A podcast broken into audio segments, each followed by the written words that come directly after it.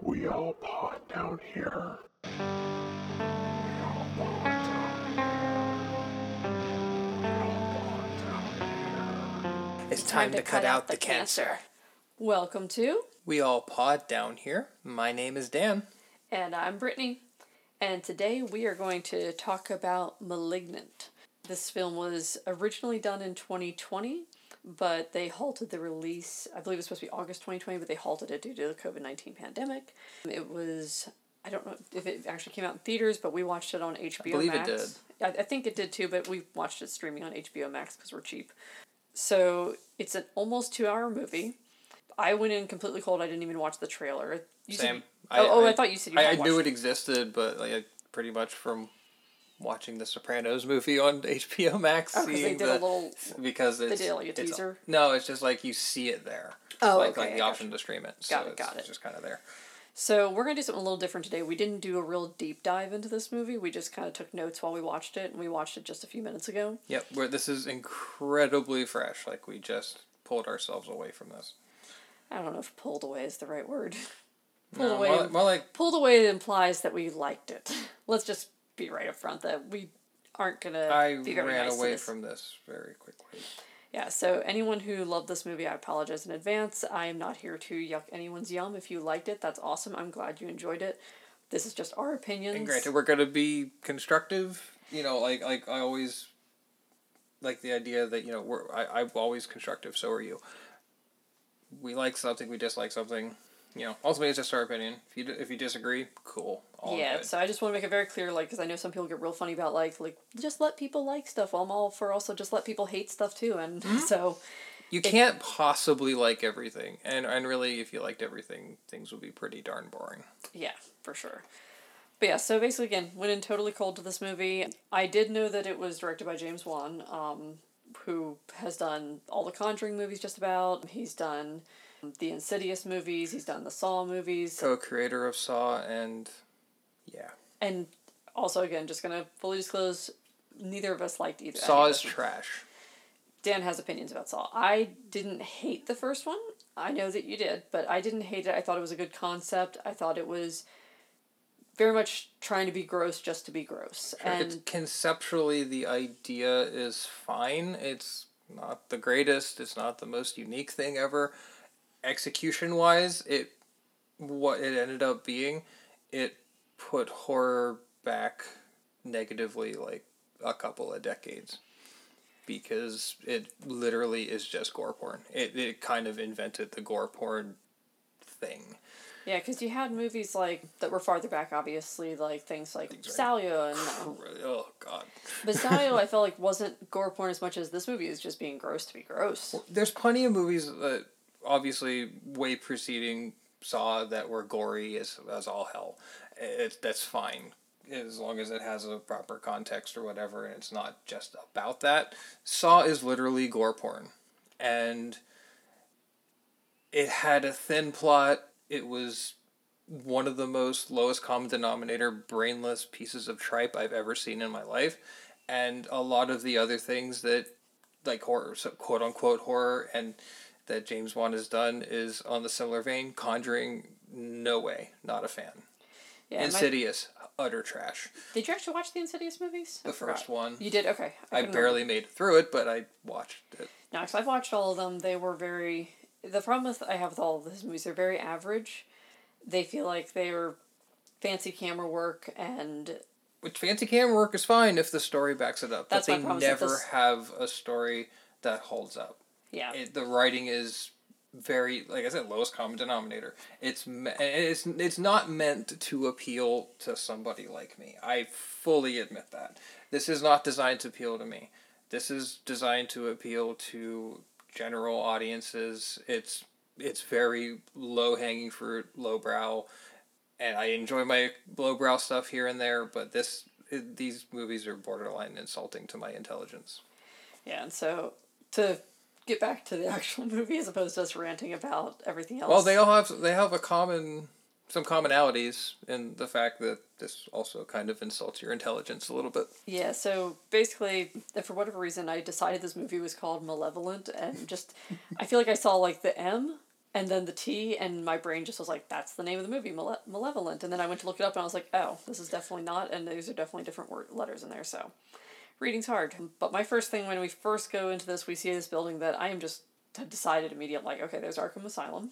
Pretty much. that's what it looks like. It looks very much like Arkham Asylum, like like a, like a idealized I, version of Arkham Asylum. Oh. There's a lot of different versions of Arkham Asylum. But And before we forget, I guess we should throw this out that we were thinking about doing some of these movies without spoilers. This is gonna have spoilers because there's no real way to talk about this in depth without spoilers. Mm-hmm. So so spoiler alert. Yes, spoiler alert. Yeah, so we come in, we see this creepy building. Dr. Weaver is who we meet. She's recording, talking about how Gabriel's basically out of control. Now, the first thing that, that basically people are like, Dr. Weaver, gotta get in here, and we see the scene total chaos. And she references something about ECT to sedate. So, my I'm assuming they're, because they were talking about electro. el- I have a psychology degree and I should be able to pronounce this electroconvulsive shock therapy.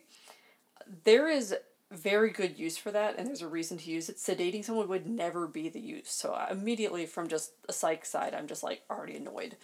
The acting already is very subpar at this first opening scene. Later, I will say later on, the acting gets better, but this Yeah, opening the acting, scene, the acting doesn't really detract from this, but No, I the- think the actors and act and actresses here like, they can only work with what they're given. They can, but at the same time, the dialogue, everything just in that first scene already put like a bad taste in my mouth. This Mm-hmm. felt very, ugh, like I don't know, it just felt very average. It It's felt- like Kif from Futurama.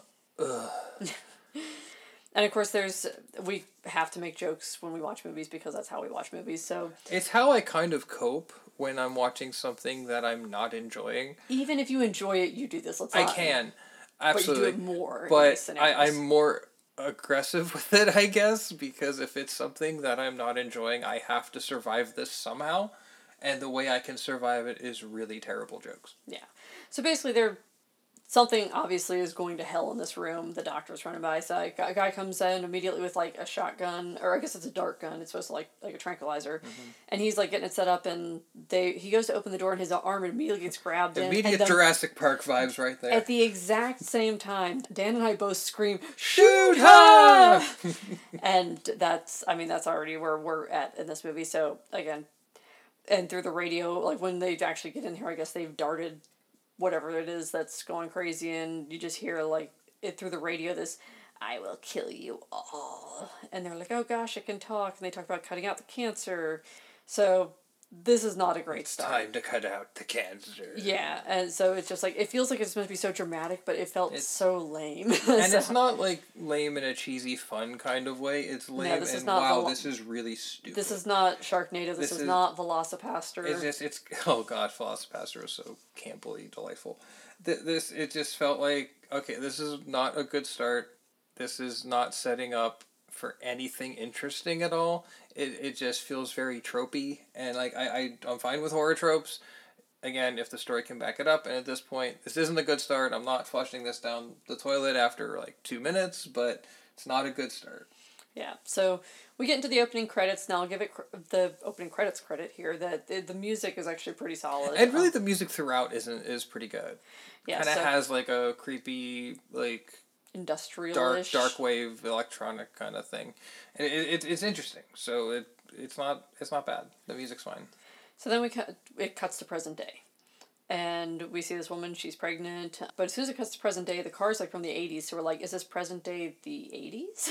Mm-hmm. yeah it doesn't really give a lot of context to where we're at though like later you know when you see people's cell phones it's you know it's pretty Obviously present day. She just had a very old day. car, she which just had fine. a very old station wagon Yeah, not not judging anyone's choice of cars. Just I just was like, wait, i drove a 92 cutlass I'm sorry. who had the worst transmission ever who i would have to sometimes throw it That in neutral Ford and re- Fiesta is sitting out there dead in our driveway right now, and don't you talk to me about bad transmissions. I would have to take that thing when sometimes and throw it in neutral and turn it off and restart it while mid driving. Jesus Christ. Sometimes to get that thing back alive. So that was uh, that was an adventurous first car. Yeah, but so we come to her coming to her house.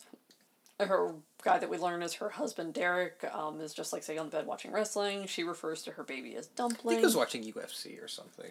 Oh, okay. I thought I thought it was. I, I couldn't tell what it was. It looked like me, I thought me as WWE, me, but me as like the like uh, note to everybody i'm a huge wrestling fan so like i immediately like i see something like that oh what, are the, what does he have in there oh it looks like it's like a ufc kind of thing if it was wrestling i would have been like looking up what match they was watching yeah. But anyway, so they, you know, he makes some reference to his children dying inside her and how she should stop getting pregnant and like typical abusive shitty. asshole boyfriend kind of thing Yeah. and so it's he's the husband in this one, I guess. yeah yeah husband but they didn't really reveal that at that point really they didn't really talk much about whether it was boyfriend slash husband much early on Like, No, no, no. But we do find out eventually. you find out that later Derek's it was husband. but it's kind of like don't- it's kind of probably something they should have established at this point but yeah this guy he's just a typical abusive jackass who he okay, mentions later whatever. about something about like he stopped drinking for her and like he's getting better and I'm just like all right Yeah. here we go but yeah so he's um though it's funny when he says about his chil- the children dying inside her I'm like oh well, I guess it's good they're not in Texas once again oh boy but yeah I just I'm just like you both suck at this point because yeah it's like she's not she comes in kind of with like I, I understand like she's under some duress and everything but she kind of comes in with a cruddy attitude yeah and which like- again it- but one of the things he says is like you know like if you're feeling this bad you shouldn't be working and she he's not wrong Yeah, part of me's kind of like, well, he's not wrong. If she's had multiple miscarriages, maybe you should be on bed rest and not working. But he, again, he wasn't wrong he's not wrong, but he's still a piece of shit. absolutely but He's so a it's he's like a he's a this one time a correct piece of shit. Mm-hmm. Well, blind squirrel found the nut Yep. but it's much. like they really need to establish like you know your protagonist here as somebody who is gonna garner some form of sympathy towards. And they're trying very badly and it i, I don't i just don't feel it. Like Yeah, yeah, yeah she like- has some duress she's had some bad experiences in her life obviously. I'm just i just don't care. Yeah, i, ha- don't I care about this character in yeah, any way shape or form. Nothing's made me care about her just yet. So. And it's like they gotta get your buy-in pretty quick if they're gonna start jumping on like that kind of like quote unquote heavy stuff that early. Yeah. Like there's no build. There's no build on the character. It's just all of a sudden boom. yeah, And it's like it feels very contrived and it just doesn't work. well, so and basically what happens is he ends up, like she kind of like I think he goes does something where he touches her stomach. She's like stay away from her. She pushes him. He pushes her like way harder. She does kind of little shove and on the wall. Yeah, she her head smashes into the back of the wall.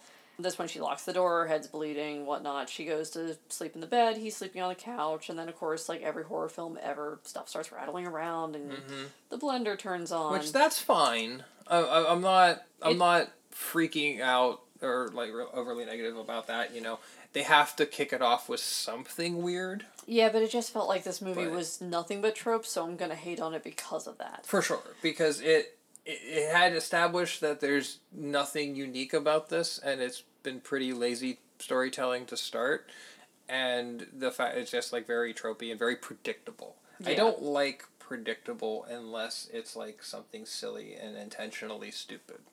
This movie takes itself rel- seems to take itself relatively seriously. Sometimes I question myself throughout this: are, are they are they serious? Like are they are they kidding?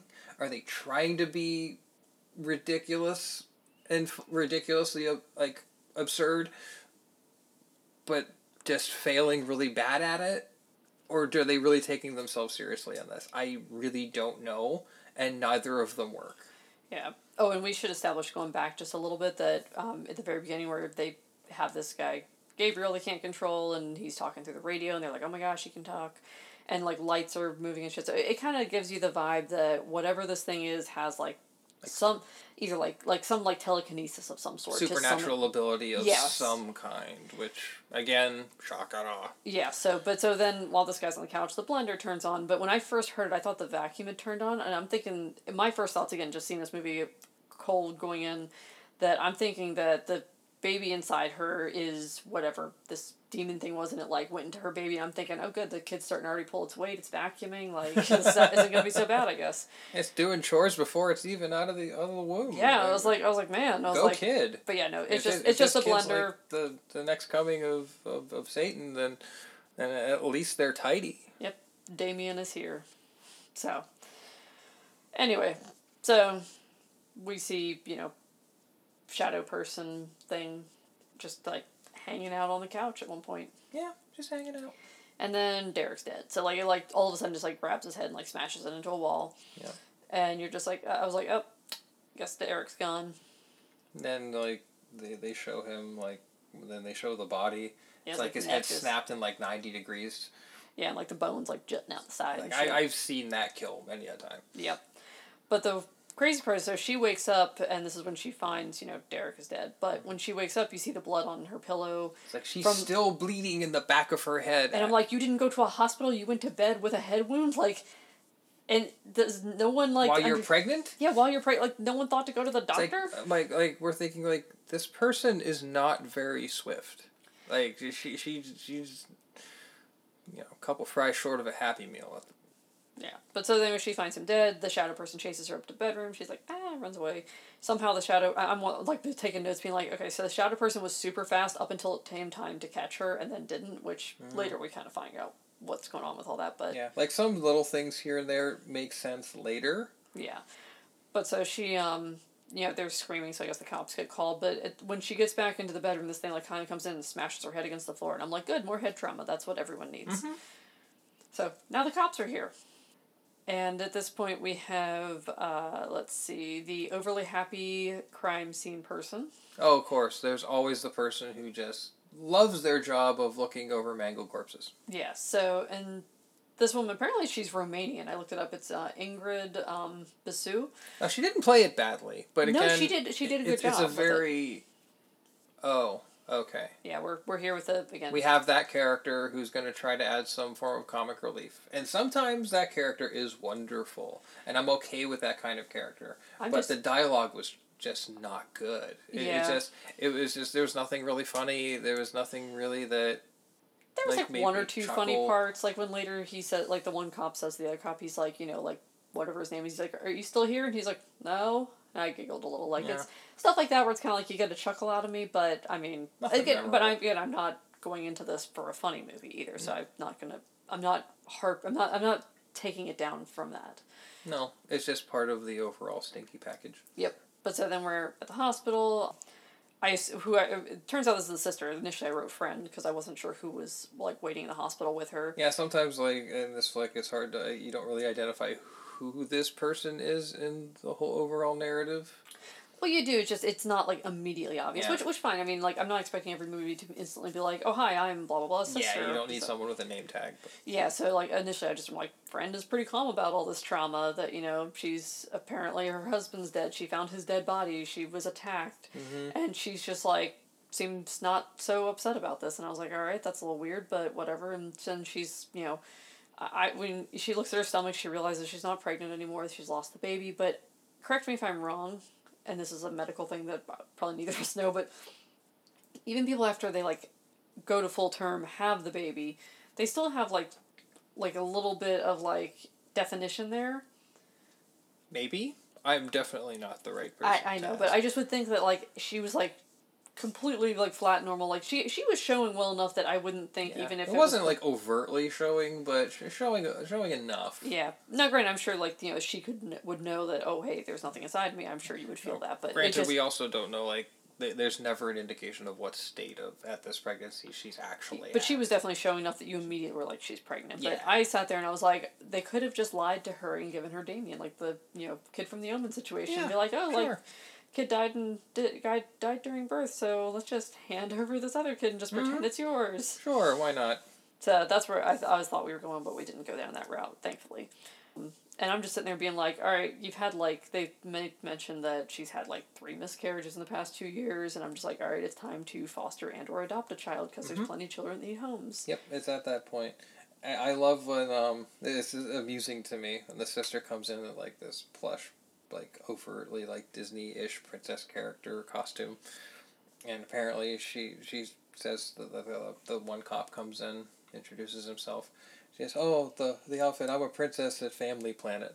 And I'm like, "Family Planet." You couldn't come up with a better name for a theme park than Family Planet? Apparently. And I and I looked up. I was curious. Does Family Planet exist? Apparently, there's a entertainment center in Colombia? Barranquilla, Colombia, the country, Colombia. Please don't don't think it's like D.C. or something. But there's an entertainment center named that. There's um, so yeah, I, I don't think there, there's a guarantee there's no connection yeah, there's no there. connection. I'm sure. But but I that that kind of made me chuckle a little bit. Yeah, so and also I guess we should establish names at this point because I realized the only name I've really mentioned was the, the Doctor Weaver Gabriel and the dead now dead husband Derek, who's no one seems to be mourning, which is fine. protagonist is Maddie. Yeah, Maddie or Madison, and um, the sister is Sydney. So at this point in the when um, Sydney comes in her you know floofy dress and whatnot, Madison is just catatonic.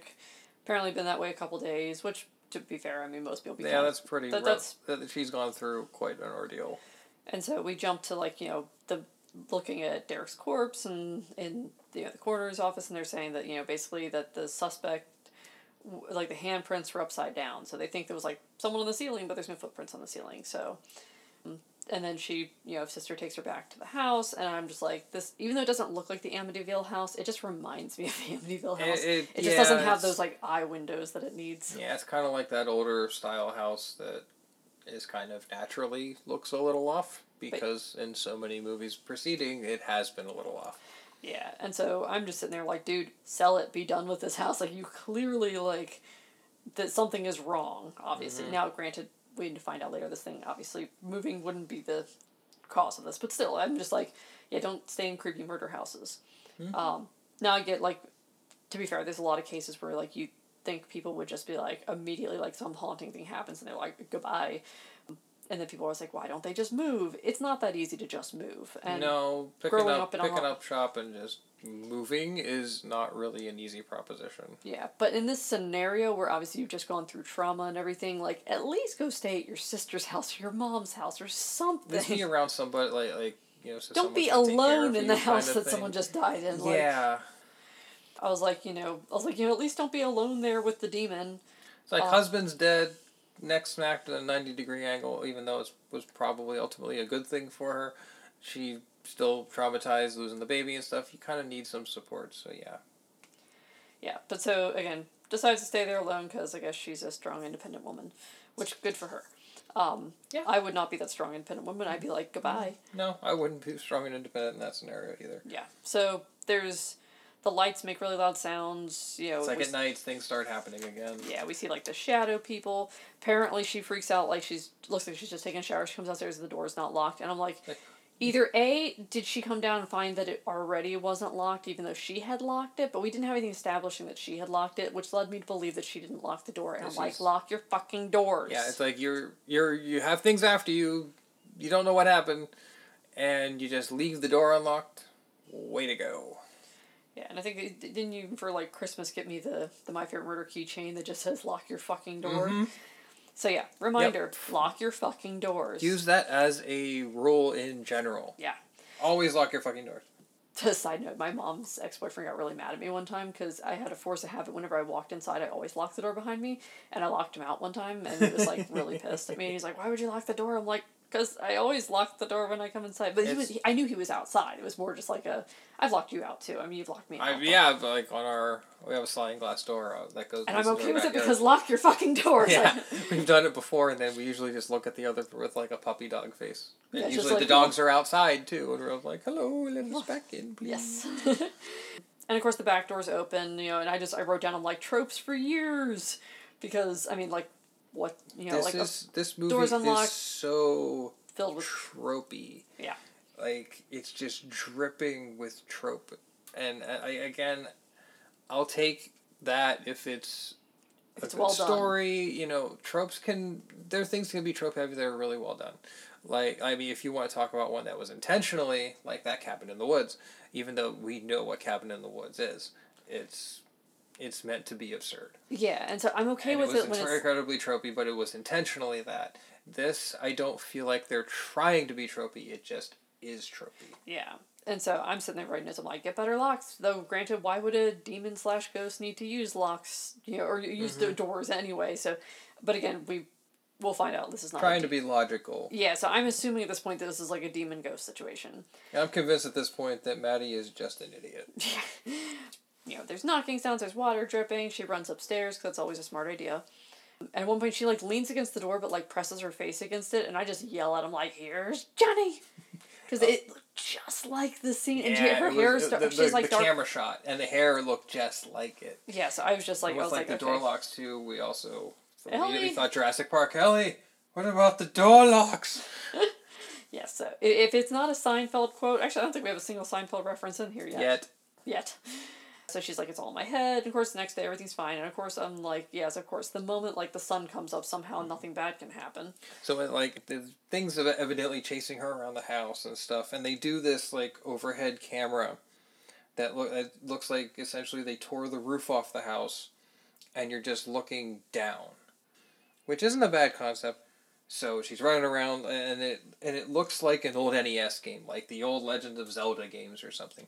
Except those games are fun, and this was not. But it was it was a good concept, and it, the execution wasn't terrible. But again, most of this movie is at this point is just like just mind numbing to me.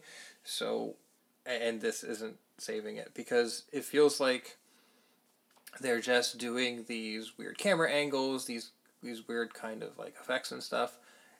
They're making up for the lack of a good story, and that's what a lot of bad horror movies these days do. They do all these special effects and bad, annoying looking CG and stuff like that to cover up that the story is shit. There's no good story. And that's where we're at. Yeah. So at this point, it's the next day. Again, daylight, everything's fine.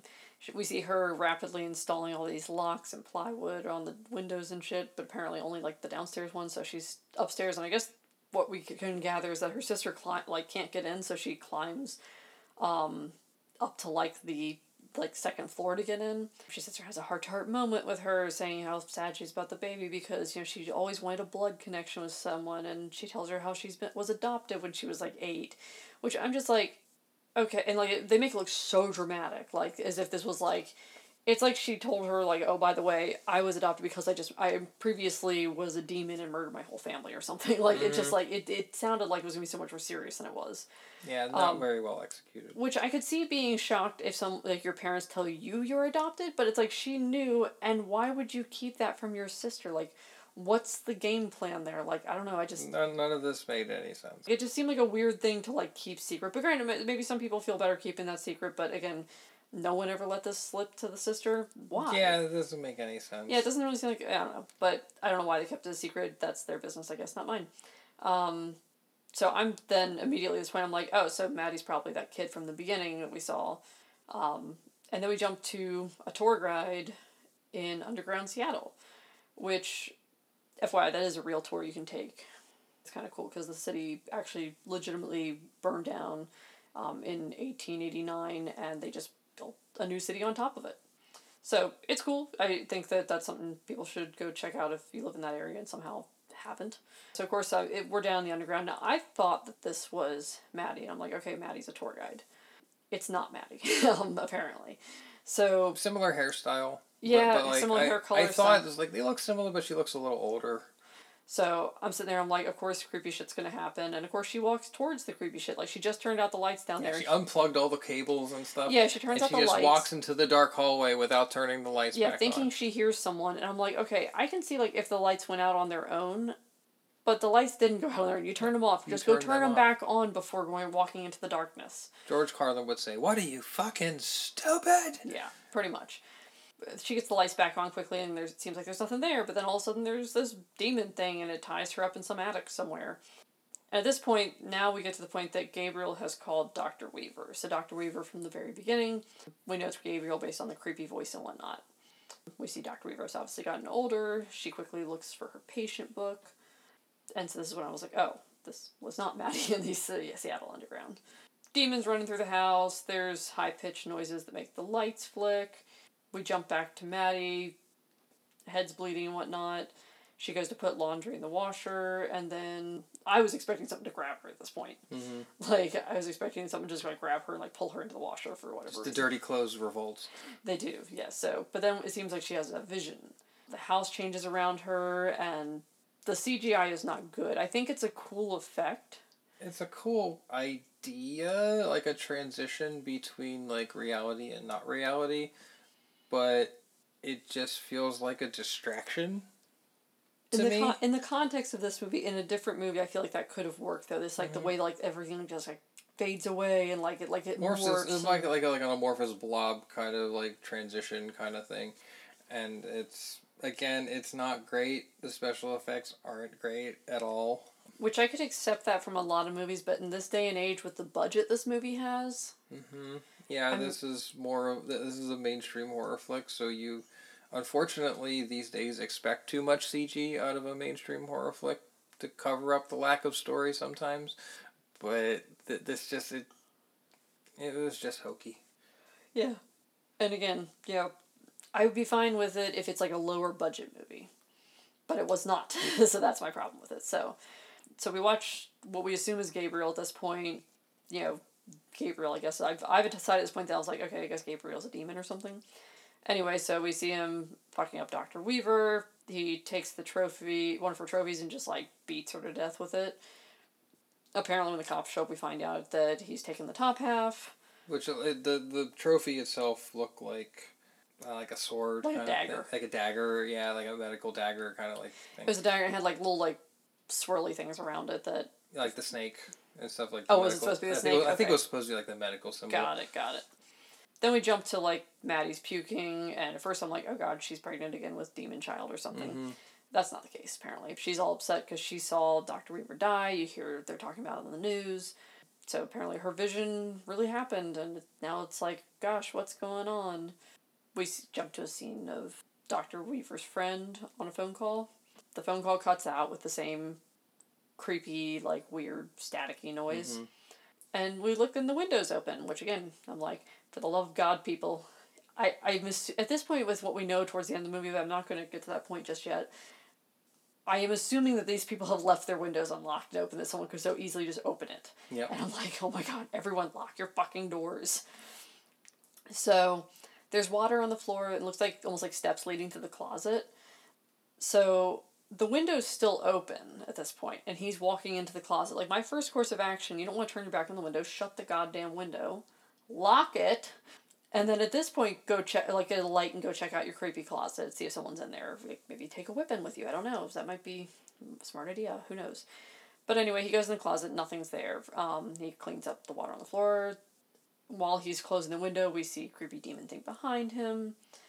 And then we have another trope. We go like we see his feet are on on like the at the edge of the bed. He's sitting down on his bed, and we're under the bed, and we're like the, the monster under the Well, bed. the monster's gonna come under the bed and grab him and pull him down to hell or something. yeah, but fortunately that part Yeah, doesn't happen. We nothing just happens. we get to like where it's close to his feet, and it's like oh maybe maybe oh nope his feet are on the bed. So Mm-hmm. obviously once your feet are on the bed, nothing bad can happen. Of course because- not, because like anything that comes out of under the bed is automatically nullified as soon as you are on top of that mattress. Well, that that's what I fully believed as a child. So to be fair, I remember like Until you until you see Freddy Krueger. Yeah, or the from Poltergeist that creepy uh, clown thing under the bed. Mm-hmm. Yep. But yeah, as a kid though, I was for whatever reason of all the weird things to be afraid of, I was terrified of lava, and I grew up in Maryland. It's not like there was like a risk of a volcano very much there. No, you're not having volcanic eruptions in that part of the world. Yeah, so like you know, obviously I'm sure anything can weird can happen, but in general, that's not like an active concern. Sure. So I'm terrified of lava as a kid, and for whatever reason, I felt safe on my bed because apparently, obviously, if lava got to the second floor of my fucking house, I would have been fine. Apparently, you Of know, course, because because I was on my bed. Yeah, well, like your bed's gonna float away. and, yeah, you know. we all float down here. Mm-hmm. And yeah, yeah, see what I did there? So I, I remember once I like I guess rolled around enough in my sleep that I fell out of bed at night, but I don't remember like I woke up on the floor. I mm-hmm. didn't like wake up when I fell out of bed, and I woke up and just like freaked out and jumped on the bed, and it's like daylight. Like for whatever reason, I was like, oh god, no, the lava. so the floor was always lava for me apparently. So then of course we go into the next trope after we go to monster under the bed. It's a dark and stormy night. Always, isn't it always a dark and stormy night? It has to be. It's a requirement, I guess. I've been talking a lot. Was there anything you wanted to add at any of these parts? I, Um, I know you started to fall asleep partway through this. Yeah, we had to rewind a little bit because I was just over it. You were Um, it's just overtly predictable. Nothing really interesting is happening. We're calling this as it's happening, and I'm, I want to be constructive and stuff like that. You know, I just don't want to complain just for the sake of complaining. But the story is just doing nothing uh, for me at this point. And it, just has every single ingredient of lowest common denominator trash. Just Yeah. it, it, I just wanted to make sure there wasn't awful. like because I've kind of I wrote basically like the whole thing out pretty much like Mm-hmm. as I was watching it, and I just wanted to make sure I wasn't like running with this and you were like I have things to say too. Nope. Just this making sure- making not, sure you're not This is not something. doing it for me at all. yeah. So we're we're back to Maddie then after the with the dark and stormy night shit and with the bad CGI the you know room falls apart for whatever reason this demon looks like its hair is always wet and of course I'm just thinking like from the American version of the ring which is crap but so go watch the go actually watch the Japanese version Yes, please. Bingo. So I'm sitting there and I'm like okay at this point this was my thought like I stopped the movie to write this down because I was like here's what I'm thinking now. So I'm guessing that Maddie was the little gr- was a little girl from the beginning, and that Gabriel was her attached twin that was attached to like the back of her head, and that's how this thing got released because mm-hmm. she hit her head on the wall, and now it's been like reactivated or something. And not too much longer before that, I'm like, is this like her imaginary friend from hell or something like that? And they mention that like, oh, is this your imaginary friend? Yeah, so like we like kind a couple call minutes after that. yeah, and we're so like we're not that we're this movie was very predictable. And, and I am no sage. I, I don't I don't I don't have any kind of powers to see into the future. I've just we've we've both seen and I'm sure most people listening have seen a lot of horror throughout their life. Have seen a lot of stuff. Maybe not, and if not, that's totally cool. Glad you're here to get to get more into it. yeah. But Yeah. you know, a lot of time, if you've seen a lot of horror, you uh, you, you see if the story's not really well done, well crafted, you're gonna if it's too predictable, you see it really quickly. Yeah. And with this movie, we're seeing it way quicker than even some of other really bad stuff. That's So- one thing I absolutely fucking loved about April Fool's Day is I thought the twist again was going to be oh there's the the twin sister You here's don't the see trope you, you don't you, you, You don't see it it. makes you think it. yeah they and- make you think we've got the twist for you and then that's, and that's not actually and then they the turn twist and they turn it on its head. That's what actual. fucking brilliant That's how you do a twist. It's an actual twist. yeah I mean, one of the most famous ones of all time, The Sixth Sense.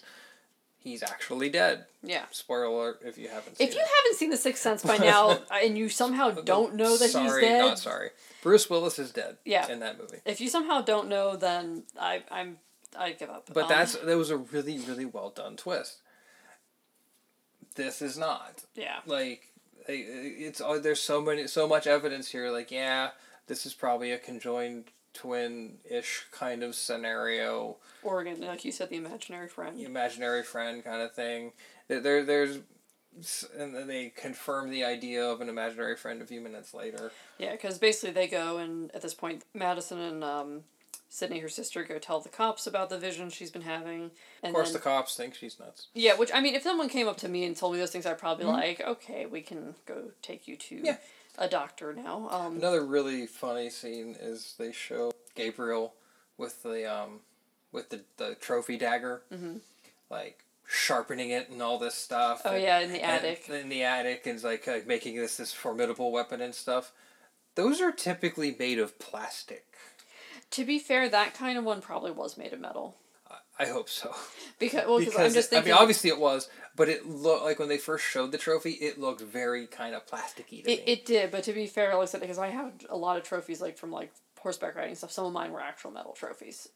So for But something like, a real prestigious like Doctor Award, I bet it was actually. but this thing is like it does an- look like a plastic. master craftsman like like sharpening this thing perfectly Yeah. like a like a smith level kind of thing it was Gabriel is talented. It was utterly ridiculous. And it's even more ridiculous in context to What we're gonna- we get to actual what the reality is in this scenario.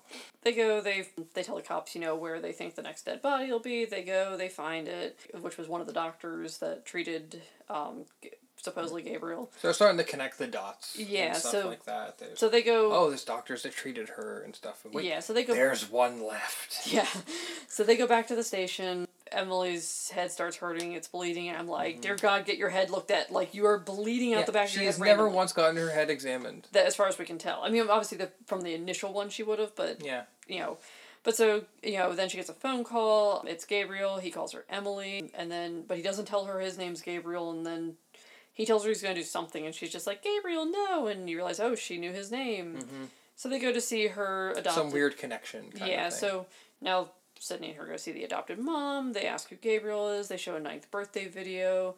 Gabriel's sitting there telling her shit. He's um, talking on the phone toy to her. We assume it's Gabriel. this is where the imaginary friend thing comes up. Yeah, so they keep thinking like, "It was your imaginary friend." Like before they even went to this tape, like imaginary friend, maybe. Yeah. Because it sounds like it's like she's talking to something that everyone else think doesn't exist. Yeah, so then we jump back to the cop. His last name is Shaw. I forget his his first name was like Keiko, the cop, Oh yeah, yeah. the male cop. Yeah, I, th- I forget how he pronounced it, but yeah, so we'll call him Shaw because that was his last name. But anyway, he's looking through all the paperwork. He finds these flash drives, and and now we see there's a third doctor. So I'm just like, oh, well, third doctor's dead. Yep. Third doctor's dead. Um, and I'm just like, you know, they talk in this video though that he find in this like clip he finds in the flash drive about how, you know, with this crazy case of Gabriel that they bring in these doctors from like John Hopkins. She just says Hopkins. I'm assuming obviously They're probably Johns Hopkins. referencing Johns Hopkins and just didn't want to In pay the royalties. keep in mind, they're in Seattle, so that's in Baltimore, and I think the other one they referenced was Los Angeles. Los yeah. Angeles. These doctors moved there, I guess, came there to see this case, and then never fucking left. Everyone just stayed in Seattle. They just stayed in dreary Seattle. I Yeah, convenient. Yeah, you would leave Johns they all- Hopkins They, for they all stayed within a couple square miles just for this, just to get dead. yeah, pretty much. So yeah, anyway, it's just so utterly ridiculous. And this this case is long since gone. Uh, and yeah, this is like supposed to be like thirty years later or something crazy. So anyway, so again, I'm like, okay, now he's gonna die. Again, convenient. They all stayed in Seattle. Newsflash, he does. Yeah.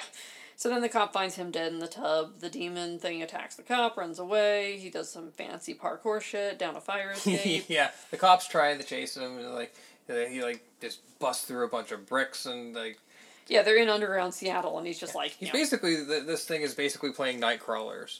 again It's- with the night crawlers. Exactly, it's uh, but like when it's going in the sewer, it wasn't smart enough to take all its clothes off and hold it above its head.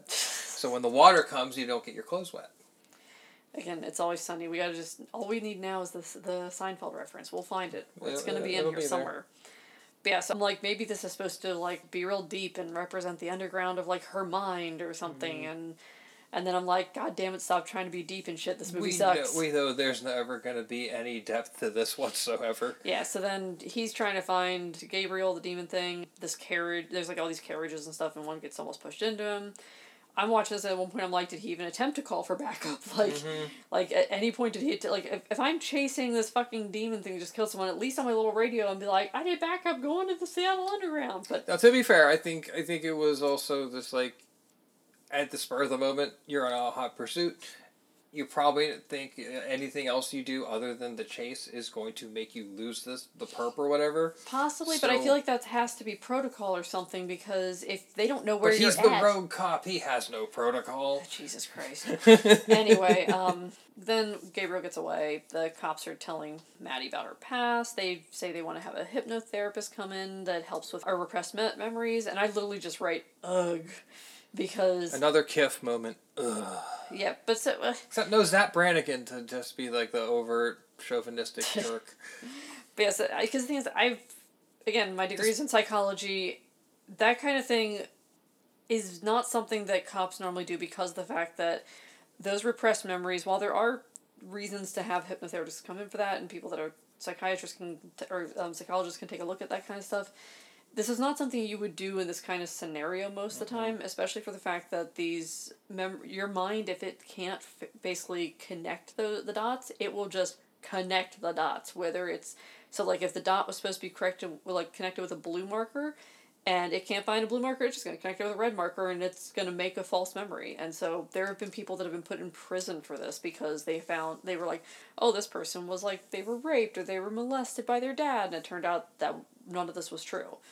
So there's reasons to do it. This is not a time I would ever call that in. So again, that's just me going on my little soapbox. Thanks coming from my TED talk.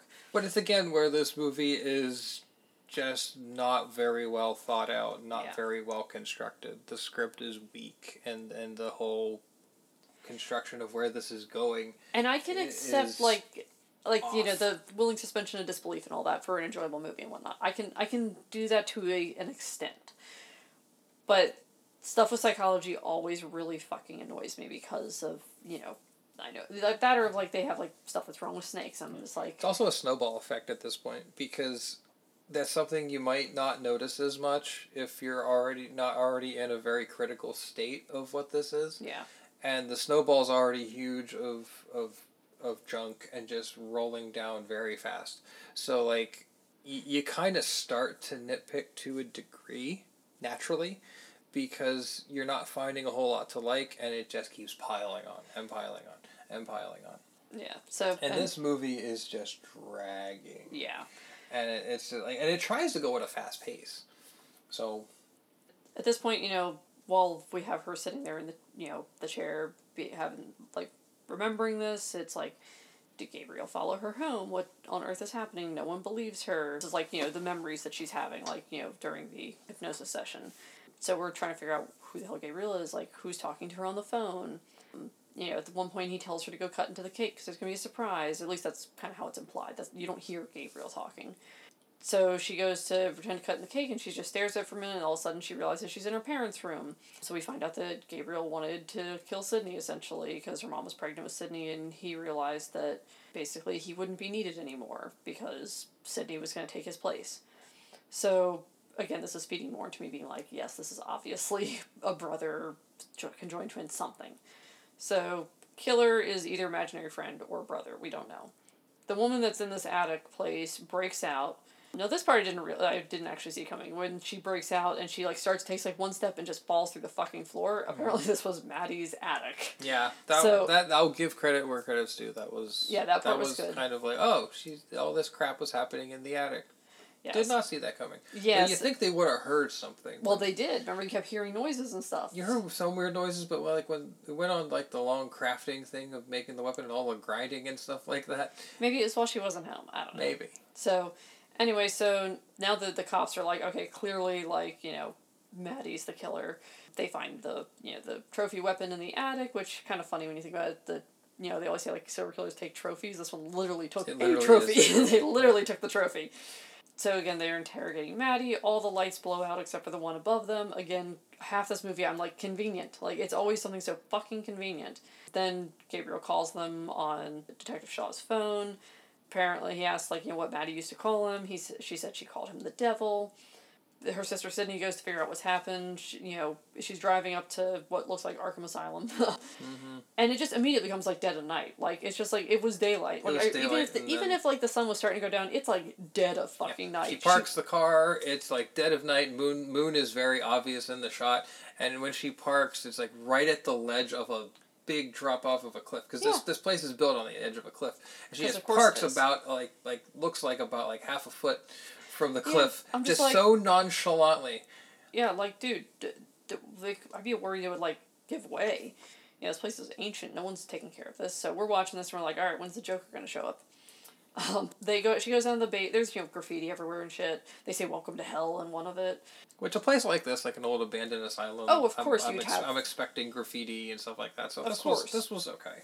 She goes down to the basement and all the records are there. Like there's boxes upon boxes of records, and I'm like, there was all this fucking graffiti. and Not one of these fucking kids would have taken like these records from this kind of stuff. Let's think about it. these records are all in the basement, like Yeah. the bottom of this thing. You think mildew, like general, like this place has been shut down for it looks like decades, and so this, all these paper records would have been not in good shape. yeah, but they are in pristine fucking condition. It doesn't look like there's a speck of dust on VHS them. tapes. Yeah, they find VHS VHS, tapes that look like they were literally just made, like pristine, no funk, no degradation, and these things it's not like they were in like airtight containers and stuff. They were in cardboard boxes. Yeah. So again, None if it of weren't this for is realistic. if it weren't for kid, like even if somehow kids didn't steal them, you know. Nature would have done something to this. Yeah. So anyway, so again, now we kind of are flashing back and forth between Maddie's in jail. She says I'm not supposed to be here. We go back to the records room with her sister.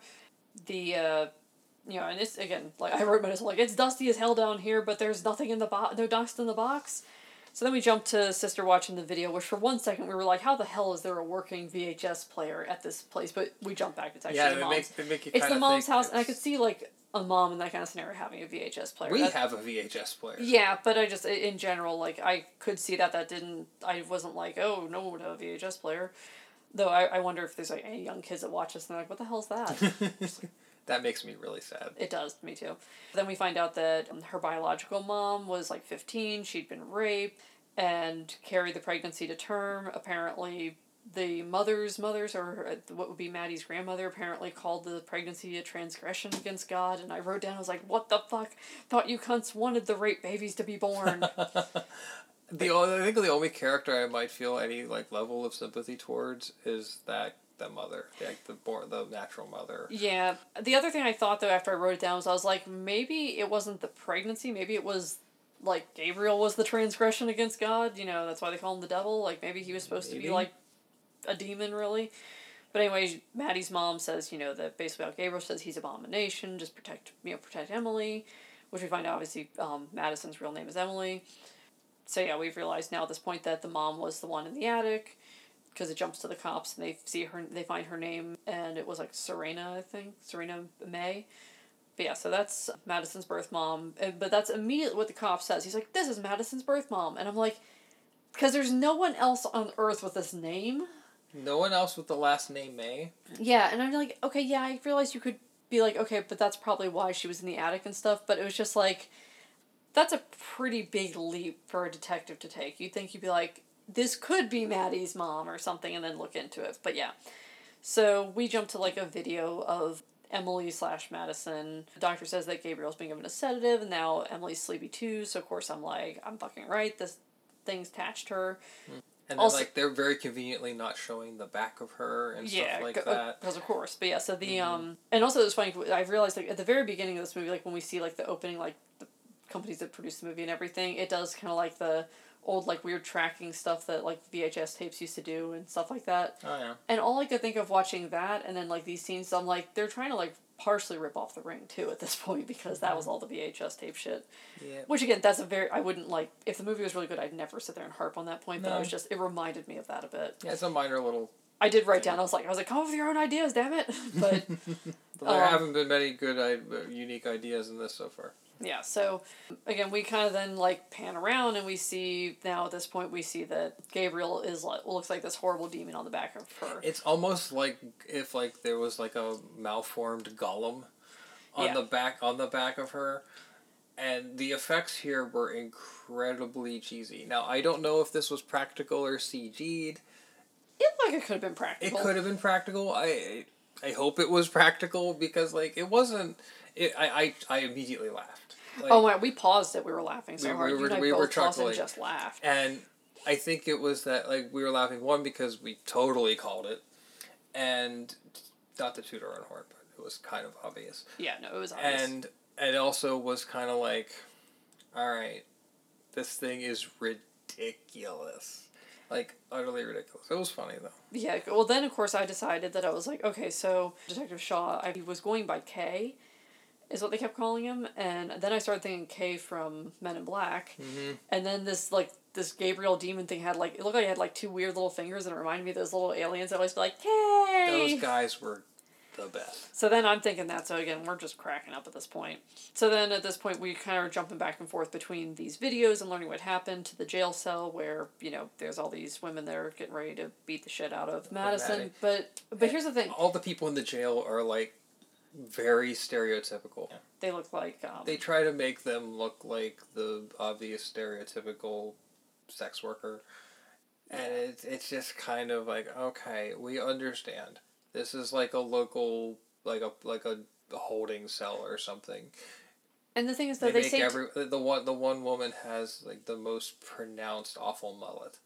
Yeah the one though she looked I could have sworn she looked like she had from Austin Powers like Foxy Cleopatra's outfit on. I was like, oh as my soon gosh. as you said Foxy Cleopatra, I thought like I'm Foxy Cleopatra and I'm a whole lot of woman. yeah, so it's just like wonderful, wonderful character. Oh, absolutely. Love but yeah, Austin no, but, but her outfit looked just like her. They you know, are about to beat the shit out of Maddie. They're saying stuff. I remember one of the things they say is like, you know, did you get lost on your way to the country club? And I was just like, she's not dressed that nice. She looks No. like like she doesn't look like she's like She looks that- like she just is very. she looks very average. Yeah, very average. She didn't look like that. She was Like, wearing some did- like real fancy. Maybe these some of these people look literally dirty. Yeah. Like they had like grime and dirt all over their Yeah, arms. it and was stuff like very that. It was it was a little much. I think. Yeah.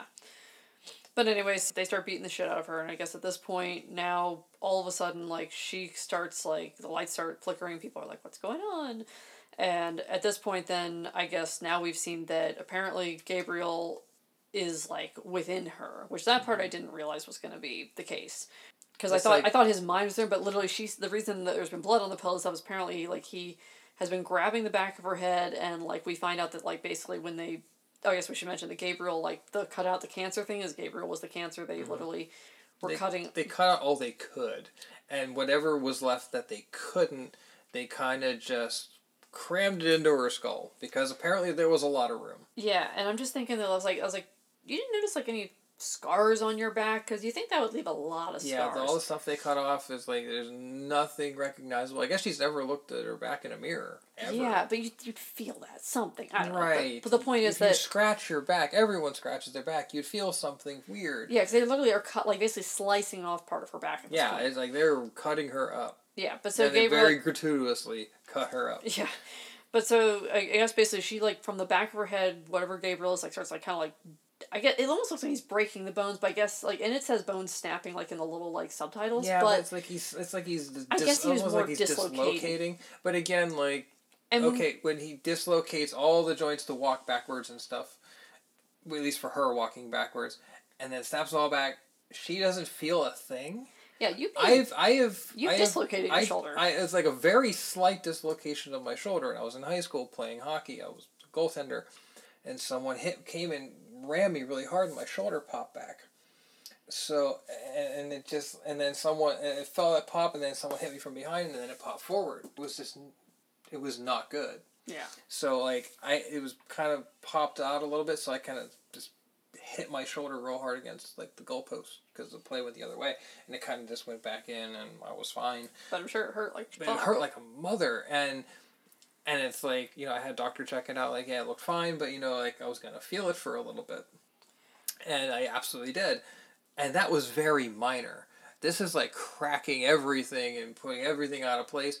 You're you're not you're not waking up feeling that like in this tremendous amount of discomfort at least. Yeah, so uh, I guess what he's doing though, he's like literally he grabs like the back of her skull and like pulls it forward, and then like his face like emerges from the back of her skull. Which again, your entire head's being cracked open, Mm-hmm. and then like fused back together, and, And you're, you're just not- and you're you're just not- noticing a little blood back there. Bullshit, not- you're not bull feeling it? fucking shit. You're not feeling that at all. Yeah, and again, I understand the willing suspension of disbelief.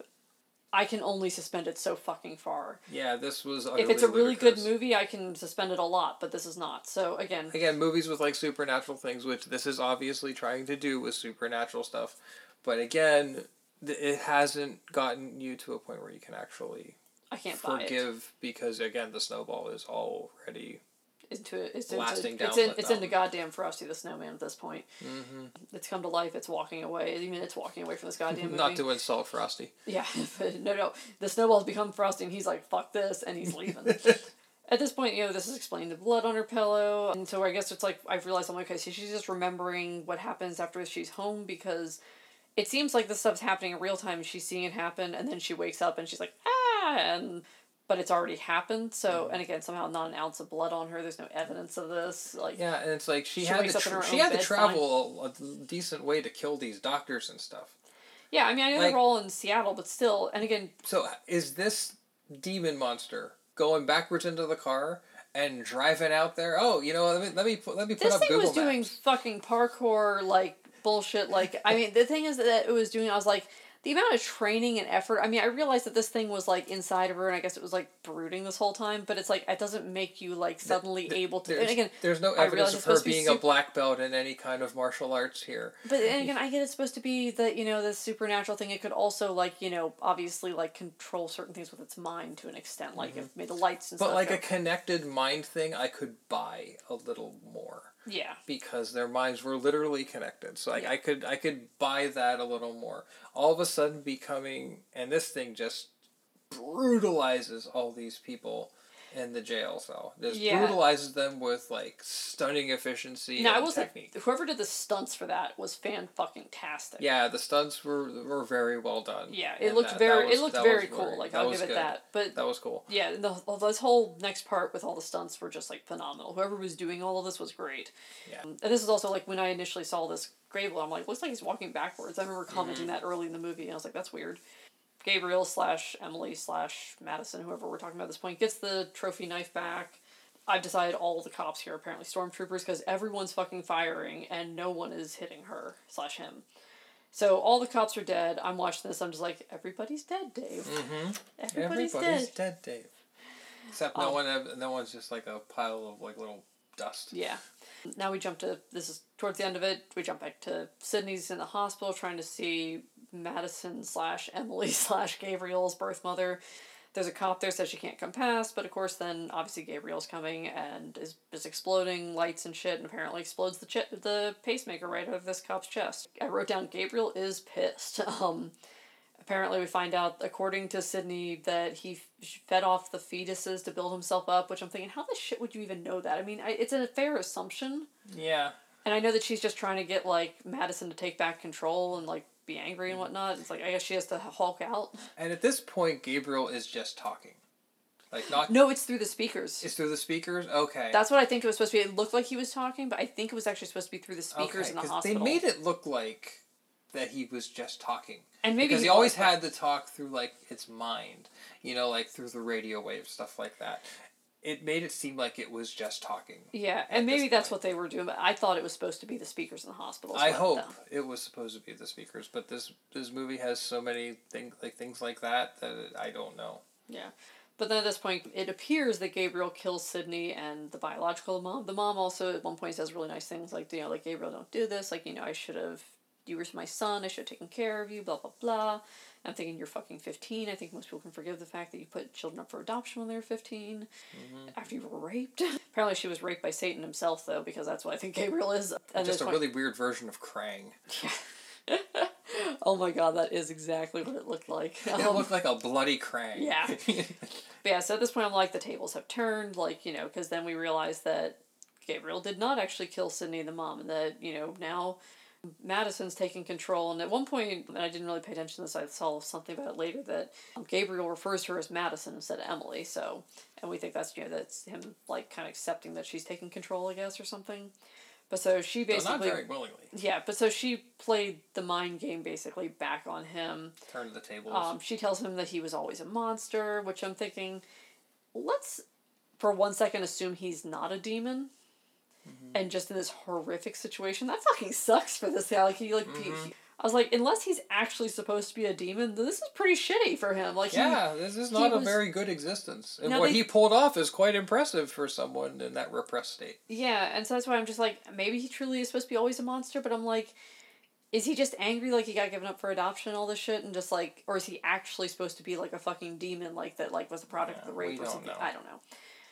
So she like basically like in her mind, um, Madison traps him in like what looks like a jail cell. Like a giant jail cell with like unending rows of bars. Yeah, and honestly, like I what I would have liked better, again, this is under the premise that he's not a demon, he just was in a horrible scenario, is that the thing she leaves him trapped in is actually a nicer situation. Like she leaves him like I would like to see him become like an actual boy, like maybe even look like Damien, it'd be funny, but you know, like and like be like, here, you're gonna get to like live this normal life but in my head or something. I don't know. You're gonna get to be a real boy. Yeah, but you know what I mean? Like, I just, I feel like that rather than just be like, oh, we're just gonna, and I realize that, like, obviously Gabriel did awful things, but again, under the premise that he's not a demon, that he just, like, was really angry about, like, the, the shit life he was basically mm-hmm. given, But then, she, but Maddie pulled the old switcheroo.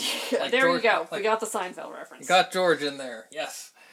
Basically, you know, of course, everything snaps back into place for her. Like, literally, like, all her bones snap back into place, like, nothing happened.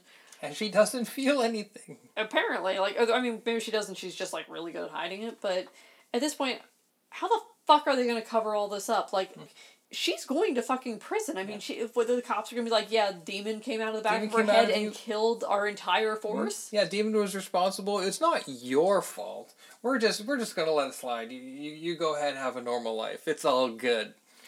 Yeah, so And then I'm she just lifts the bed off of her sister because she's like, "Oh, you're gonna lift this." Well, if he had the strength to do the, all these things, so do I. And she just lifts it up, and because it's, just like the adrenaline, like- like, the mom lifting yeah, it's like when George. the car or It's, it's like when George oh, picked Oh, up the ECV, and and his boss thought he had a physical issue, and so they gave him the rascal, and he was actually faking it. He, Yeah. he, he missed. He was faking being handicapped.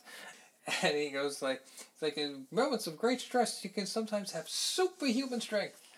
He's like, you ever seen the Incredible Hulk, sir? No.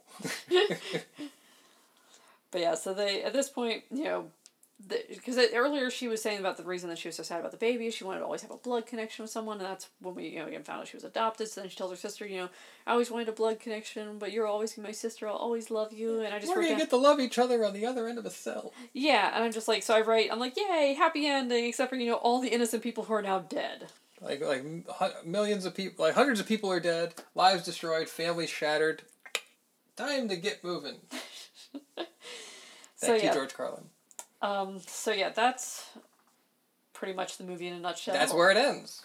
It yeah, just, they're, they're, just hug- they're oh no no they're hugging, but then we hear like the light that's in there starts to make the noise, like the little like like yeah noise that was happening earlier. Mm-hmm. Yeah, like, like So- the, the messing with the. So again, that's of course going to probably set us up for the fifty sequels that they're going to want to make of this. I, I, I, I understand. I mean, there's movies I love that had tons of sequels. Obviously, like all the Friday Thirteenth, the Nightmare on Elm Street, the Halloween movies have had tons of sequels, and a lot of them were really bad.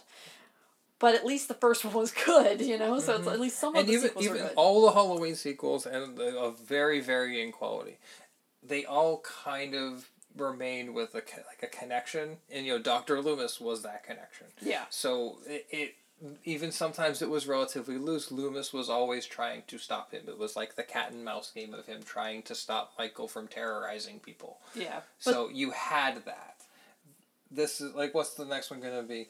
Malignant Two, Electric Boogaloo. it, it- it's just why But yeah, so I think we should. We I think we've said a lot of what we wanted to say about this We movie. have, Let's just sure. real quick wrap up our ratings and do. A, wish everyone a good night now that Yeah. they've listened to us rant forever. So I'm gonna rant about one more thing. oh yes, please, I please, please awful. go. To play off the name for me, th- this movie is just an unwanted growth on horror. Oh, yeah. It's it's just it just should this, this should just go away. And it, the best description I can give this this is horror by numbers. This is like a paint by number movie, but a horror movie. It has it, it's so predictable. It's so just blasé. And it, it couldn't have been lazier, and it couldn't have been more boring. Yeah. Yeah, so for rating it for Skulls, which is just the overall film, out one out of five, what should I mean, if we could do a negative scale, I would. But to, to be fair, let's just give it a one. yeah, I'm feeling a one as well. Scary factor. And you have to think of scary though from the perspective of like the average person is the way I'd look at it. I would say scare factor is like a two. yeah, that's what I was I mean, like like some of the some of the the scenes were like kind of like when they actually show like the backwards thing instead of like cracking, so like that can be a bit unsettling.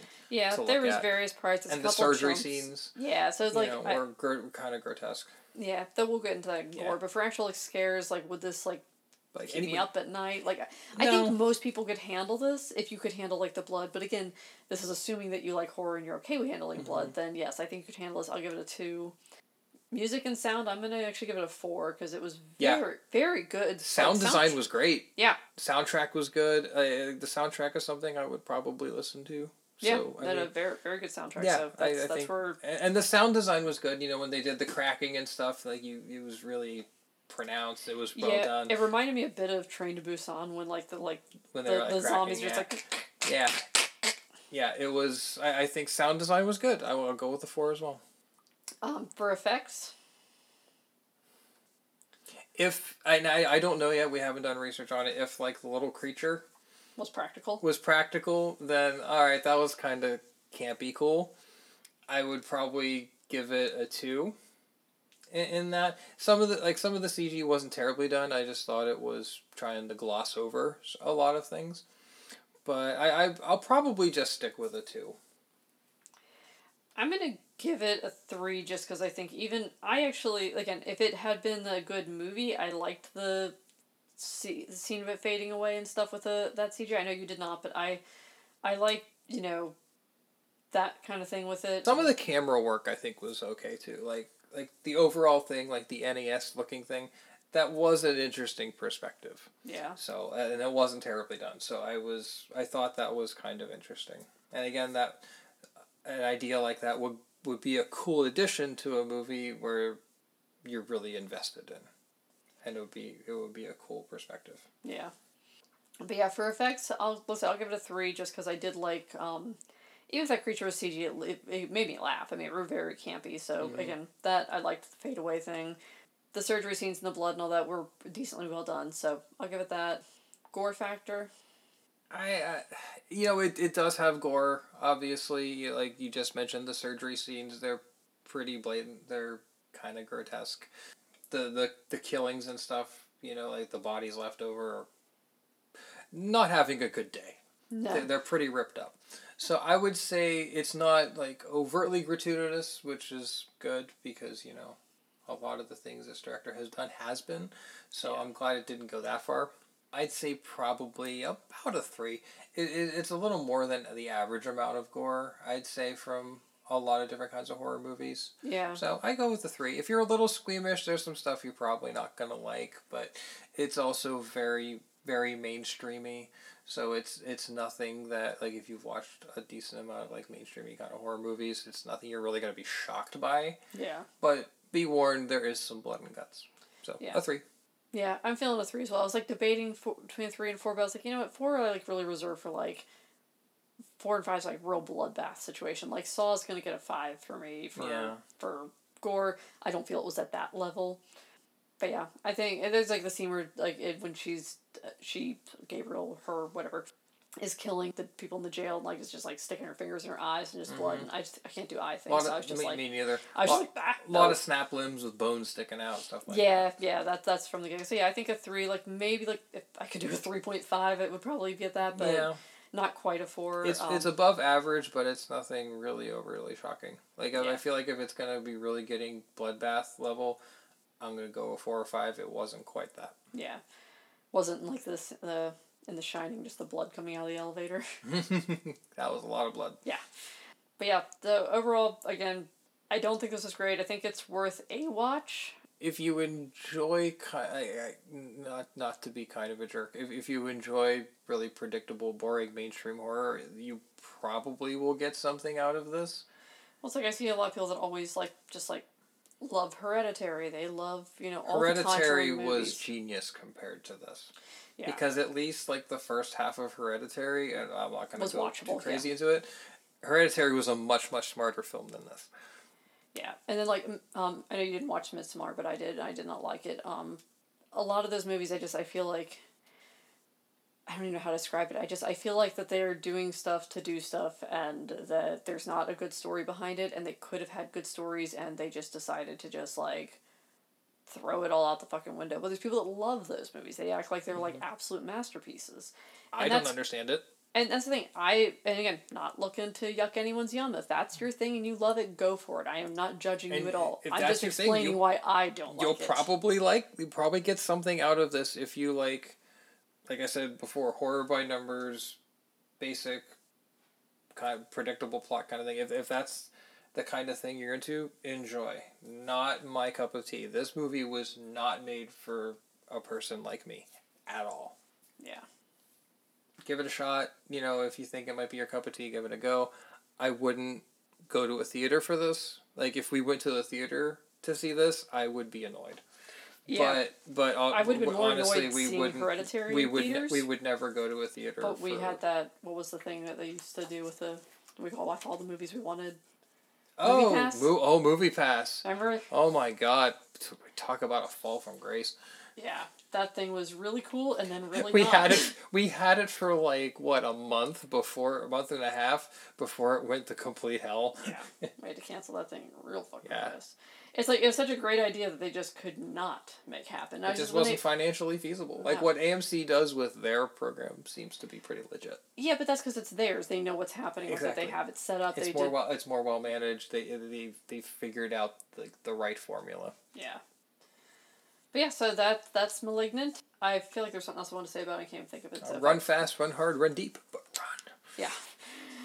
All right. Well, I think that's a good spot to end it. This has been We All Pod Down Here, and we will see you next week. Yep, my name's Dan. And I'm Brittany. Bye. Later. It's not a tumor. Thank you for listening. Don't forget to rate, review, and subscribe. Share with your friends and family. And check out our website at www.weallpoddownhere.com. Or send us an email at weallpoddownhere at gmail.com. You can also follow our shenanigans at We All Pod on Twitter. And at We All Pod Down Here on Instagram. And feel free to suggest a movie you want us to review or just something you want to make me uncomfortable with. Until next time, this has been We All Pod Down Here. Be afraid. Be very afraid.